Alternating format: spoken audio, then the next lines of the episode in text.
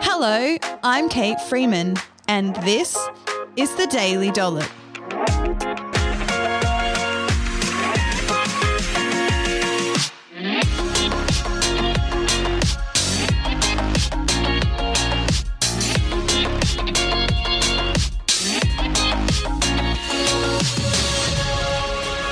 On this episode of the Daily Dollop, I'm chatting about why you're not seeing weight loss results and what you can do about it.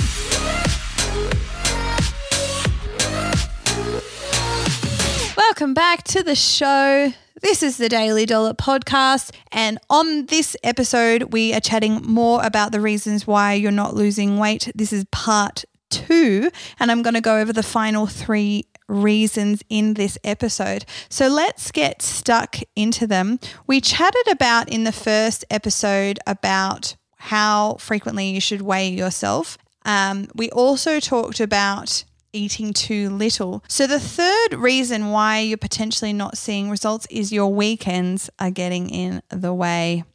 In the same way that eating too little can drive you to overeat at the end of the day, the change to our routine on the weekend can drive us to overconsume on Friday night, Saturday, and Sunday, which of course reduces our average overall energy deficit across the week. Now, it's easy to fall into the trap of thinking, well, I was really good Monday to Thursday, right? And most of Friday. Surely two and a half days is not going to tip me over the edge. Well, you need to see your calorie intake and your calorie output, so your overall energy balance, as money in the bank. So let's just say you were in a 500 calorie deficit Monday to Thursday, which is the average deficit required to achieve half a kilo of weight loss a week. And it's generally speaking as strict as a deficit as, as myself and my team would recommend. Now, so over those four days, Monday to Thursday, you've put 2,000 calories in the bank of deficit. Now, then Friday night, Saturday, Sunday comes along I'll tell you what, it is super easy to just spend all that money. I remember one particular evening I was at my mum's house for dinner. Now, it was during a phase where I was wanting to lose some weight. And so I was tracking food in a calorie tracker app. And when I went out to dinner, I I moderated everything that I had. I plate modeled my meal. So I was, you know, really diligent was doing big half a plate of vegetables, quarter plate of protein, quarter plate of carbs. This is what we teach in both my online program and with my dietitians. We go into this in heaps more detail with people. But that meal, because of just the way the food was cooked, you know, just higher in fat and oil and different things, it was easy at 700 calories that that plate when normally a meal I'd recommend for weight loss be closer to 400 500 calories. Then I had two really small chocolate eggs. It was Easter time. So that added another sort of 200 calories on. I then had um, an alcoholic beverage, but just one small one instead of, you know, the two I would usually have. That added another 150 calories. And then um, I think there might have been a couple of snacks, and I think I might have had maybe four crackers with brie on them. Right. Again, it was another 200 odd calories. So I just banked in one night an additional six, 700 calories into the 2000 that I'd banked over the deficit. Now, if I continue to do that over the weekend, even moderating, like I was being diligent, I wasn't just eating all the crackers and cheese and drinking all of the alcohol that I would have normally at mum's. I was making conscious choices, two small chocolate eggs, said no to dessert, right? And I still put an extra handful of calories in the bank that Friday night. Now, if over the weekend you go out to brunch and friend's house, and right now, none of these things are inherently bad, nor should you feel guilty for doing any of them, right? You live your life, you make your choices. Part of what makes eating so amazing is the social connection that happens around food. So, this is not to guilt you in any shape or form. It's just to bring awareness to the fact that it is incredibly easy that once the routine goes out the window on the weekend, it's highly likely that if you are not making conscious food choices to ensure that the deficit is still maintained over the weekend, that you are going to just eat away at the deficit created Monday to Thursday and you're just not going to lose weight overall. And even though it's only two days and five days you do well or four days you do great, right? Whatever. If the ba- energy balance doesn't add up and there isn't an overall average deficit, then you are not going to lose weight. So it's super, super important that you aim for consistency over the weekends as well as during the week. And this might take, you know, quite a bit of mental energy for you. And so maybe it's worth just focusing on establishing the routine during the week, right? Giving yourself the weekends off and just acknowledging the fact that weight loss will either be really slow or non existent, but you're still making healthy food choices and nourishing your body. So that's a great thing. And you're most likely, highly likely, maintaining your weight, which is in itself, in my opinion, a really great skill to have. And then once you feel like the week during the week is going well, is to then focus your effort on how do I ensure that my weekend can stay consistently good so then I can start to get the weight loss results that I'm after. Now, working with a professional is good for this um, because it's just chatting through what some potential changes you might do to ensure that you get that deficit. But highly likely, you're going to just have to moderate your food choices around social events. You're going to have to be more organized. Um, you might want to be mindful of how often you're buying food away from home, things like that. So, ideally, if you can be more planned and more aware over the weekend, this can help increase your consistency with creating an energy deficit and help you see clearer weight loss results.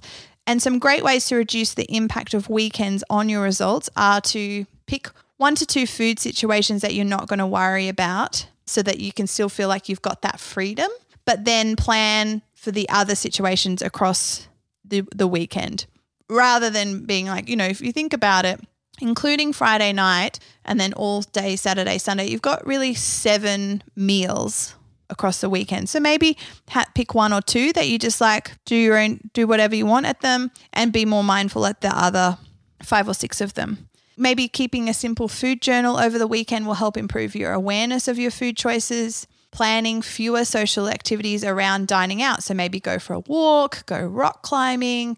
Maybe instead of going out to a restaurant, you pack a picnic. And essentially, the last thing is decide which situation you are going to have some alcohol at and how much you are going to have before you get there. So you make a conscious decision rather than thinking, oh, I'll just figure it out once I get there. So the next reason why you're not losing weight is you're actually not fully aware of your food choices. This is a super common one. Your brain uses many automatic processes to get you through the day, and often food choice is one of them. You may go through the motions of making toast with peanut butter or coffee for breakfast every day, right? And you have learnt through repetition how much peanut butter to put on your knife, how much milk to put in your coffee, you know, whether you nibble the kids' toast as you get them out the door, there's a lot of things we do without consciously thinking about them, particularly in all the, the details all the time, because it's just simply not possible for our brain to absorb and be conscious of that all the time. But all of these decisions actually do affect how much energy we're consuming across the day and whether we're creating an energy deficit or not. So, one common tool to counter this autopilot is to keep a food journal, written or digital, these forms of feedback can be great to help you be more conscious of your food choices and why you're choosing them. And you have to do it with curiosity. So, if you haven't started tracking, maybe start um, with a photographic food journal. This can give you excellent feedback on timing and drivers of eating without, you know, having to worry about calories and macros that maybe sort of apps and things like that can distract you with. Even if you're already tracking things, particularly with a digital food diary like a calorie counter app, is that your brain can still start finding shortcuts or estimations, right? It may be just one fillet of salmon, but is that 100 grams of salmon or 150 grams? Is it a dollop of sour cream or two dollops on your nachos, right? If you're entering a lasagna in, is it the 400 calorie lasagna or the 900 calorie? So, I'm not saying that if you're tracking your food in a calorie counter app that you're intentionally cheating, but what what you need to understand is that your brain wants to get it right. Your brain wants to sort of hit that calorie quota. And so sometimes it will just estimate incorrectly in order to give you the right answer so that you stay within your energy budget, which means you've got a calorie deficit on paper or in the app, but not an actual calorie deficit in real life. And it's the one in real life, the actual energy going into your body that matters. So, how can you overcome this barrier? Well, the answer is recalibration. So, while weighing and measuring everything that you eat is not sustainable long term, cracking out the measuring cups and scales from time to time can just help you, one, readjust your perception of different portion sizes so you can be aware. Um, and that way, if you are tracking that you are having half a cup of cooked rice, then use the half a cup measure to dish that rice into your bowl and just make sure that that's the right kind of estimation. I can't stress this enough of how important awareness is, why you make the food choices that you do.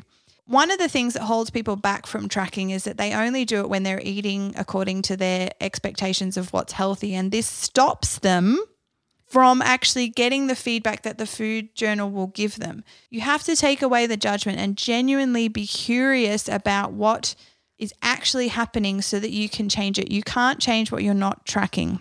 The other thing a food journal will do is show your barriers, right? What are the things that make healthy eating challenging for you? Once you understand your barriers, then coming up with solutions is so much easier. The last reason why you're not losing weight or getting weight loss results is that you're measuring the wrong thing. It might be worth considering first why you are trying to lose weight and whether the number on the scale is actually a useful measure at all. For example, you might want to lose weight so that you can have more energy to play with your kids, right? So you start eating more whole foods, you're planning your meals and snacks, you know, um, you're walking at lunchtime so that you feel better when you get home. And after a few weeks, you're noticing that you feel better and you're enjoying quality time with your kids in the evenings and you've got more energy. But then you jump on the scales and your weight hasn't changed a bit. And then all of a sudden you think, I've failed and that none of this is working. You feel deflated. You stop spending time on the weekends to get food prepared, right? You fall back into old habits of maybe buying lunch, not packing snacks. You're all exhausted in the afternoon. You feel overwhelmed at the thought of planning and cooking dinner. You get snappy with the kids and the partner, right? You're wiped out and it's harder to get back on track. You feel like you've fallen off the wagon, but you think I was working so hard uh, before and feeling so good, but it didn't even work. Didn't even lose weight. I, I would argue, and so would my colleagues, is that in this situation, that weight is an indirect measure of progress, and by not seeing a weight change in these first few weeks, that you throw the baby out with the bathwater. And that a better approach might be to track the actionable processes, like the, the new healthy behaviors that you're doing, and give yourself a little bit more time to see the impact of those behaviors and processes on the outcome, which is weight management long term. But also, if you're feeling better and you're spending more time with your kids and you're more comfortable in your in your body and the skin that you're in, aren't they great things too? Yes, the scales might not be moving, but there's so much more to you as a person than the number on those scales. And I understand that that might be frustrating, but wouldn't it be nice to just feel happier within yourself and give yourself a few more ways to track how well you're doing? Some of the sort of key healthy behaviors that you might want to work at tracking and, and rewarding your consistency in these is have you packed lunch every day, you know, and packed it for the next day. Maybe you do it at nighttime. You know, maybe you want to track eating the snacks that you packed, um, maybe tracking taking a walk at lunchtime or in the mornings or whenever it suits you. Maybe you track um, your meal planning success and, and dinner time. Maybe you track even just the fact that you're spending time with your kids being active, right? Track the things that matter to you, track the things that you can then look back and go, I've actually brought myself a healthy lunch 80% of the time in the last month and feel really good about that. Eventually, small healthy behaviors, if there is the creation of a deficit, will result in weight loss. But even if it doesn't result in weight loss, you're still actually improving your health long term. Like I mentioned in a previous episode, we do have a specific 12 week weight loss program that you can do. It's a one on one experience with my dietetic team here at the Healthy Eating Clinic. It can be online or in house. I'm going to put the link to it in the show notes. It is all about equipping you to one, get results, but then maintain those results by teaching you how to eat. No restrictive eating practices, fully tailored to your food preferences link in the show notes. Otherwise, I hope that I've helped solve a couple of problems for you guys today and yesterday. Have an awesome day. After years of being bombarded with diet culture, I so understand that the world of healthy eating is super, super hard. My healthy eating program helps people who are struggling with their eating habits to lose weight, feel good about themselves, and eat well for the rest of their life. I do this by teaching one nutrition principle at a time and showing you how to establish this knowledge as a habit in your everyday life. This is unlike any other program on the market today that simply gives you a meal plan, a list of good and bad foods, or expects you to change everything all at once. Life's too short to live with food stress. To become a habit builder and not a crash dieter, join my program today at healthyeatinghub.com Thank you so much for checking out the Daily Dollop. Don't forget to rate, review, and subscribe so that we can spread the podcast far and wide and so you don't miss an episode.